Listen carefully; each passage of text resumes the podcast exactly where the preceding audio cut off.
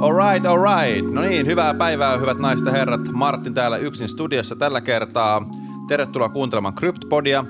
Cryptopodi on suomalainen keskusteluohjelma, jossa käydään läpi ajankohtaisia asioita kryptovaluutoista ja sen trendeistä. Ohjelmassa esitetyt mielipiteet ovat juontajien ja vieraiden omia, joita ei tule tulkita sijoitusneuvoiksi. Ohjelman tarjoaa coinmotion.fi ja totta kai koodilla CryptoPodi kirjautuessasi CoinMotioniin saat 50 prosenttia alennusta kaupankäyntikuluista ensimmäisen kuukauden ajan. Eli jos haluat uuden tilin CoinMotionin uutena asiakkaana, käytät koodia CryptoPodi, niin saat tämän huikean tarjouksen. Alright, hyvät naiset ja herrat, meillä on tänään paljon ää, läpikäytävää. Meillä on uutisia, Amazon-uutisia, meillä on Uniswapista asiaa, ää, ja vähän muita. Sitten katsotaan vähän noita, mitä edellisviikolla katsottiin näitä, tota, mitä nämä isot lompakot tekee. Palataan vähän niihin, spekutaan niitä vähän lisää. Sitten totta kai katsotaan Nubble-käyrää. Ja sitten taas blogipuffi ja muistetaan vielä CryptoPodi-koodista. Eiköhän mennä. Mennään suoraan asiaan. Eli tota, täältä Katsotaan ensimmäisenä markkinatilanne, eli missä bitcoinin hinta menee. Niin kuin edellisessä jaksossa käytiin läpi, meillä on tämä laskeva valkoinen, ei keltainen kolmio tässä näin, ja se ollaan rikottu ylöspäin. Bitcoinin hinta lähti sieltä ampas ylöspäin Amazon-uutisten myötä, mutta se pysähtyy tänne sadan, sadan päivän keskihinnan kohdalle. Siellä on pientä resistanssia huomattavissa, niin kuin huomataan tässä näin tämä kolme päivää sitten tämä kynttilä on käynyt tuolla sadan päivän keskihinnan kohdalla, tullut sieltä alas ja nyt taas vähän kutitellaan sitä sadan päivän keskihintaa. Katsotaan päästäänkö rikkomaan se. Jos mennään siitä yli, niin voi olla, voi olla, että sieltä löytyy taas härät herää ja aletaan sitten tota pomppaa siitä ylöspäin. Ja sitten tämä on tärkeä leveli, tärkeä leveli tämä 41 000, mikä on toi aikaisempi korkeampi kohta ennen kuin tultiin alas tuolta kunnolla, niin jos sen yli mennään, niin sitten voidaan niin sanoa, että trendi voi kääntyä positiiviseksi. Mutta jos sitä ei rikota, niin valitettavasti trendi pysyy, trendi pysyy alaspäin ja, ja, ja, ja se näyttää huolestuttavalta. Otan tässä vaiheessa huikka kahvia ja jatketaan eteenpäin. Seuraavaksi Amazonista, Amazon-uutisia, niin kuin äsken puhuttiinkin. Amazon etsii ää, tällaista digital currency leadia, eli ne on ilmeisesti jotain tekemässä digitaalisten valuuttojen kanssa, onko ne luomassa omaa valuuttaa, onko ne hyväksymässä bitcoinia, bitcoinia maksuksi tai, tai, tai muita valuuttoja maksuvaihtoehdoksi, niin en mä tiedä. Tämä uutinen tuli tuossa alkuviikosta tai viime viikon puolella, mutta sitten kuitenkin pari päivää myöhemmin tuli informaatiota, että Amazon ei ole, ei ole hyväksymässä bitcoinia maksuvaihtoehdoksi. Ja tässä oli ilmeisesti sitten joku Amazonin, Amazonin puhemies, joka oli tällä tavalla ilmoittanut. Ja tämä, tämä bitcoinin hyväksyminen maksuvaihtoehdoksi on monelle, monelle isommalle organisaatiolle vähän kysymys, koska toi, noiden ympäristökysymysten takia, minkä takia Teslakin joutui silloin aikaisemmin sitten peruuttamaan nämä Bitcoin, Bitcoin-maksut ja niiden, niiden hyväksynnän. Mutta Tesla ei ole kuitenkaan missään vaiheessa myynyt niiden bitcoineja, joten siinä mielessä hyvä juttu. Mutta jos Tesla alkaa myymään bitcoineja, niin sitten on, sit mä en tiedä. Mä en oikein tiedä. Mutta tässä kohtaa mennään näin. Amazon etsii, etsii kryptovaluuttoihin tai di- digitaalisiin valuuttoihin ö, osaajia. Niitä on kuulemma yli 70 positiota auki siellä, eli jos sulta löytyy osaamisten kanssa hakea, mutta ne ei kuitenkaan ole hyväksymässä bitcoinia maksuvaihtoehdoksi. Seuraaviin uutisiin. Uniswap vähentää tai se rajoittaa tiettyjen tokeneiden pääsyä niiden proto, ö, sivuille. Ei protokollaan, vaan sivuille. Tässä on, tässä on tota noin niin, ö, Nämä on kaksi eri asiaa. Eli Uniswapin protokolla, lähdetään siitä, että moni, kun ne näki tämän uutisen, niin oli sitä mieltä, että Uniswap ei ole enää hajautettu järjestelmä, se ei ole enää decentralisoitu. Mutta asia ei kuitenkaan ole niin. Niiden protokolla on edelleen desentralisoitu ja sinne protokollaan voidaan lyödä mitä tahansa tokeneita mistä tahansa päin maailmaa. Vaikka sä voit luoda oman tokenin ja laittaa se Uniswapiin vaikka tänään. Mutta niiden protokolla ja sitten se niiden nettisivu, mikä on se frontendin kaksi eri asiaa. Öö, miten ne sitten tässä niin kuin rajoittaa on se, että ne rajoittaa sitä, että siinä niiden frontendissä, eli siellä niiden sivuilla, sinne ei pääse mikä tahansa token. Eli jos mä nyt tästä laitan Mara-tokenin yhtäkkiä Uniswapiin ja sitten tota mä oon sille, että hei, mä haluaisin, että menkää Uniswapista treidaamaan sitä, niin se ei enää onnistu. Se onnistuu aikaisemmin ja se aikaisemmin näkyy siellä, mutta nyt se ei enää onnistu. Hänen limitoi sitä sen takia, koska on tullut kaikenlaisia kryptoskämmejä ja pälä, pälä, pälä, ja ne ei varmaan halua sitä Uniswapin brändiä niin yhdistää tämmöisiin skämmeihin, ja se voi olla syynä siinä, että ne limitoi sitä niin kuin front-end-näkyvyyttä tämmöisille pienimmille, pienimmille kolikoille sit.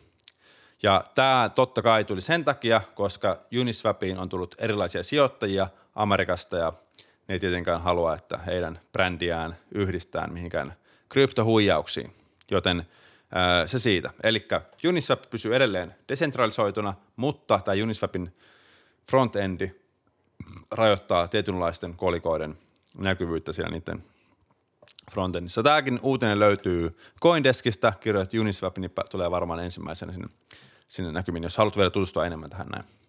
Sitten seuraavaksi Goldman Sachs äh, hakee DeFi ETF, eli Eli ETF on tämmöinen DeFi-indeksi, mistä tota noin, niin ei, mä tutkin vähän tarkemmin tätä Goldman Sachsin ETF ja katsoin vähän, että minkälaisia, minkälaisia että noin, niin, sijoituksia siellä tehdään, niin siellä oli isoin sijoitus oli Nokia, kappas kappas, ja sitten siellä oli jotain Siemensia ja Fujitsua ja mitä muuta pälä pälä pälä. Mutta siellä ei ollut yhtäkään oikeaa DeFi-tokenia, mitään Aavetta tai Uniswappia tai Linkkiä tai mitään muutakaan, mikä liittyy niin kuin decentralized financeen ja niin kuin kryptovaluuttoihin, vaan ne oli ottanut nyt tämmöisiä yrityksiä sinne, jotka on jollain tapaa ää, mukana blockchainissa, jotka on niin kuin implementoinut lohkoketjuteknologiaa niiden tota, yrityksiin jollain tapaa on siinä mukana, ja se oli se narratiivi siinä.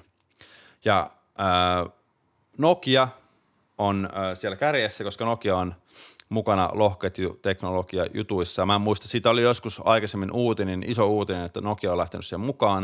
Mä en nyt tarkalleen muista, mitä siinä oli, mutta kannattaa googlata, se löytyy Coindeskista se uutinen tai Cointelegraphista, kannattaa käydä tsekkaa. Mutta tosiaan tämä oli vähän mun mielestä harhaanjohtava, harhaanjohtava otsikko. Siellä Goldman Sachs sieltä indeksistä ei löydy yhtäkään oikeaa defikolikkoa, vaan ainoastaan niin perus – perus niin Nokia, Fujitsu ja tämmöisiä, mitä oikeasti löytyy tälläkin hetkellä jo tuolta markkinoilta niin kuin perinteisiltä, perinteisistä pörsseistä, mutta ei niin kuin äh, kryptofirmojen kanssa mitään tekemistä.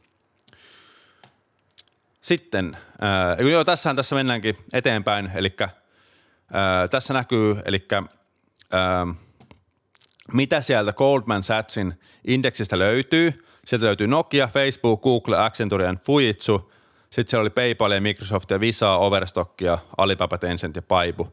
Ja siinäpä se, e- että sieltä ei löytynyt niin kuin oikeastaan ää, oikeita kryptoprojekteja. Ja tässä oli kaksi ää, päänarratiivia, oli, että implementation of blockchain technology, että onko ne niin implementoinut lohkoketjuteknologiaa ja ää, tota, talouden digitalisaatiota. Ne oli kaksi, kaksi narratiivia. Sen, sen perusteella oli varis, var, ää, sen perusteella ne oli valinnut näitä yrityksiä nyt tähän niiden etf Ei Aavetta, ei Uniswapia, ei Linkkiä.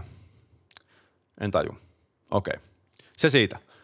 Ja sitten Kasakstaniin. Mennään Kasakstaniin. Mitä Kasakstanissa tapahtuu? Ää, Kasakstanissa on pankit on, on niin kuin, niille on annettu lupa prosessoida kryptomaksuja.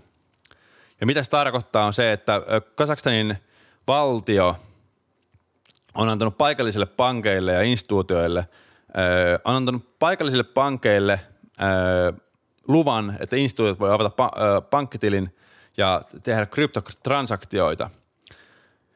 Ja tota, myös noi yritykset voi tarjota niinku kryptovaluuttaan vaihtoon ja lähettämiseen liittyviä palveluita, mikä on mun mielestä tosi iso juttu, että pikkuhiljaa tällaiset erilaiset valtiot – hyväksyjäntämaksuja. Ja sitten kun, jos tässä tapahtuu se, että, että totta kai niin kuin länsimaalaiset valtiot katsoo tarkkaan, että mitä tällaisissa valtioissa tapahtuu, esimerkiksi niin kuin El Salvador, Parak ja Kazakstan, kun ne implementoi tämmöisiä uusia teknologioita, mitä siellä tapahtuu, alkaako se niin kuin homma toimimaan siellä.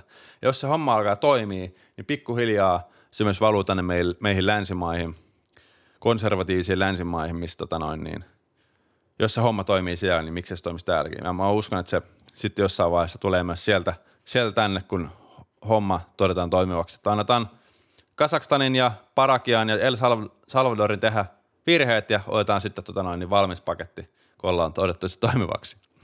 Näin mä uskon, että länkkärit ajattelee. Sitten seuraavaksi mennään äh, on-chain analysiksiin, eli äh, katsotaan vähän näitä, mitä täällä niin kuin on-chain, on-chainissa tapahtuu, ketjussa tapahtuu Bitcoinin lohkoketjussa. Eli tässä on taas tämä sama kaave, mitä katsottiin Tuomaksen kanssa viime jaksossa. Eli tällaiset Bitcoin-osoitteet, joissa on yli tuhat, tuhat tai yli tuhat Bitcoinia, niin mitä ne tekee tällä hetkellä? Ja niin kuin huomataan, niin siinä kohtaa, kun Bitcoinin hinta oli vähän yli tuolla kymppitonnissa, niin siellä oli noin äh, 2000 2150, 2150 osoitetta, jossa oli tuhatta yli tuhat bitcoinia. Ja nyt ollaan tismalleen siinä samassa kohdassa. Eli tämä oli tässä niin kuin, ää, mitäs tämä bitcoin hinta oli? Täällä oli, täällä kymppitonnissa se oli just ennen tota uu, viime vuoden lopulla – niin nyt ollaan siinä samassa tilanteessa näiden lompakoiden kohdalla, että ne lompakot ilmeisesti, kello oli tuhatta yli tuhat bitcoinia silloinkin, niin ne edelleen holdaa niitä. Tässä välissä on ollut vaan niin kuin paljon tämmöisiä lompakoita, joilla oli tuhat bitcoinia tai enemmän, ja sitten ne on myynyt. Mutta erona tässä on se, että silloin bitcoinin hinta oli vähän yli 10 tonnin, ja nyt bitcoinin hinta on jo, mitä tämä on, melkein 40 tonnia. Eli tässä on niin kuin iso ero. Ja holderit on samoja ja niin poispäin. Sitten nupulkäyrä, eli kuinka moni Bitcoin holdaja on voitolla keskimäärin. Täällä huomataan, että pikkuhiljaa tämä käyrä taas nousee täältä lopusta, ollaan menossa tonne Beliefin puolelle. Mutta mikä mun mielestä on kiinnostavaa se, että jokaisen bullmarkkinan aikana, niin tämä, mitä, että on tullut enemmän ja enemmän hodlaajia – ja miten mä niin sen tästä on päätellyt on se, että, että, että, että mitä alempana tämä käyrä käy täällä, täällä punaisella, niin siitä huomataan, että, että jengi on niin myynyt, mutta aina kun mennä, ollaan menty eteenpäin ajassa, niin tämä punainen käyrä on käynyt aina matalle, niin kuin korkeammalle. Se ei ole tullut, mennyt yhtä matalalle, mitä se on tullut aikaisemmin. Täällä nyt tapahtuu? Okei. Okay. Eli se on niin kuin noussut ja koko ajan niin kuin nousee. Eli siitä voidaan päätellä, että yhä enemmän, mitä enemmän Bitcoin-markkinoille tulee ihmisiä, niin enemmän, enemmän ja enemmän hodlaajat. Jengi ei näy suostu myymään, vaan ne pitää. Eli ei turhaan ole tullut tällaista termiä Bitcoin-markkinoille, missä puhutaan tästä hodlauksesta. Eli jengi tulee ja hodlaa ja ne ei enää niin kuin myy. Eli voidaan jossain vaiheessa sanoa, että, että kohta, kohta ei ole enää myynnissä bitcoineja, jos tämä trendi jatkuu. Saa nähdä, mitä käy. Tullaanko tämän vuoden puolelle käymään tuolla euforiassa vai ei, mutta aina kun ollaan euforiassa käyty, niin siellä ollaan tultu lujaa alas. Tämän vuoden alussa käytiin aika lähellä siellä, mutta ei päästy ihan siellä piipahtamaan. Ja hei, totta kai sitten äh, CoinMotionin blogi, käykää sieltä opiskelemassa lisää kryptovaluutoista, lohketjuteknologiasta. Meiltä tulee myös viikoittaiset uutiset sinne englanniksi sekä suomeksi, coinmotion.fi suomeksi, coinmotion.com eh, englanniksi. Sitten tulee perjantaisin tulee Timo Oinosen todella, todella laadukas ää, teknika, tekninen analyysi englanniksi sekä suomeksi. Ää, yleensä tulee perjantaina, jos perjantaina, niin heti maanantaina tulee. Sitten meillä tulee pitkin viikkoa erilaisia Bitcoin, Ethereumiin ja muihin ää, isoimpiin kryptovaluuttoihin liittyviä opetusjuttuja. Esimerkiksi ää, meillä tuli hiljattain ulos se, että miten sä käytät 2F, kakkosta, eli two factor authentication ja miten sä pystyt suojaamaan sun kryptovaluutat, miten sä pystyt suojaamaan sun tilit erilaisilla alustoilla, esimerkiksi CoinMotionissa tai missä ikinä käytätkään sun kryptovaluuttoja. Ja pystyt, niin kun, pystyt kaukana hä- häkkäreistä. Eli kannattaa katsoa ainakin se, jos et ole sitä vielä kattonut.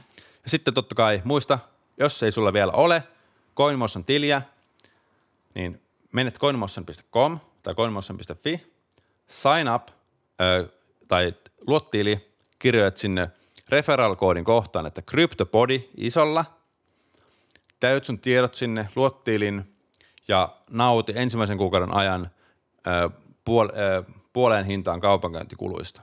Ja nyt pieni pikku trick-tippi, kun normaalistihan on ö, kahden prosentin kulut CoinMotionissa, ostat, ostat silloin tällä. Mutta jos sä luot itsellesi ton kuukausisäästötilin CoinMotioniin, niin silloin sun kaupankäyntikulut on aina yhden prosentin. Okei? Okay? Eli kun sä luot kuukausisäästötilin, niin sun kaupankäyntikulut on aina yhden prosentin. Kahden prosentin sijaan. Okei? Okay? Näin. Hyvä. Mahtavaa. Kiitos kun katsoit ja kuuntelit tänne asti. Mä olin tällä kertaa yksin täällä. Kerro, mitä tykkäsit siitä, että mä olin yksin täällä versus se, että tässä joku tyyppi, kenen kanssa mä juttelen. Ää, palataan asiaan ensi viikolla. Moi moi.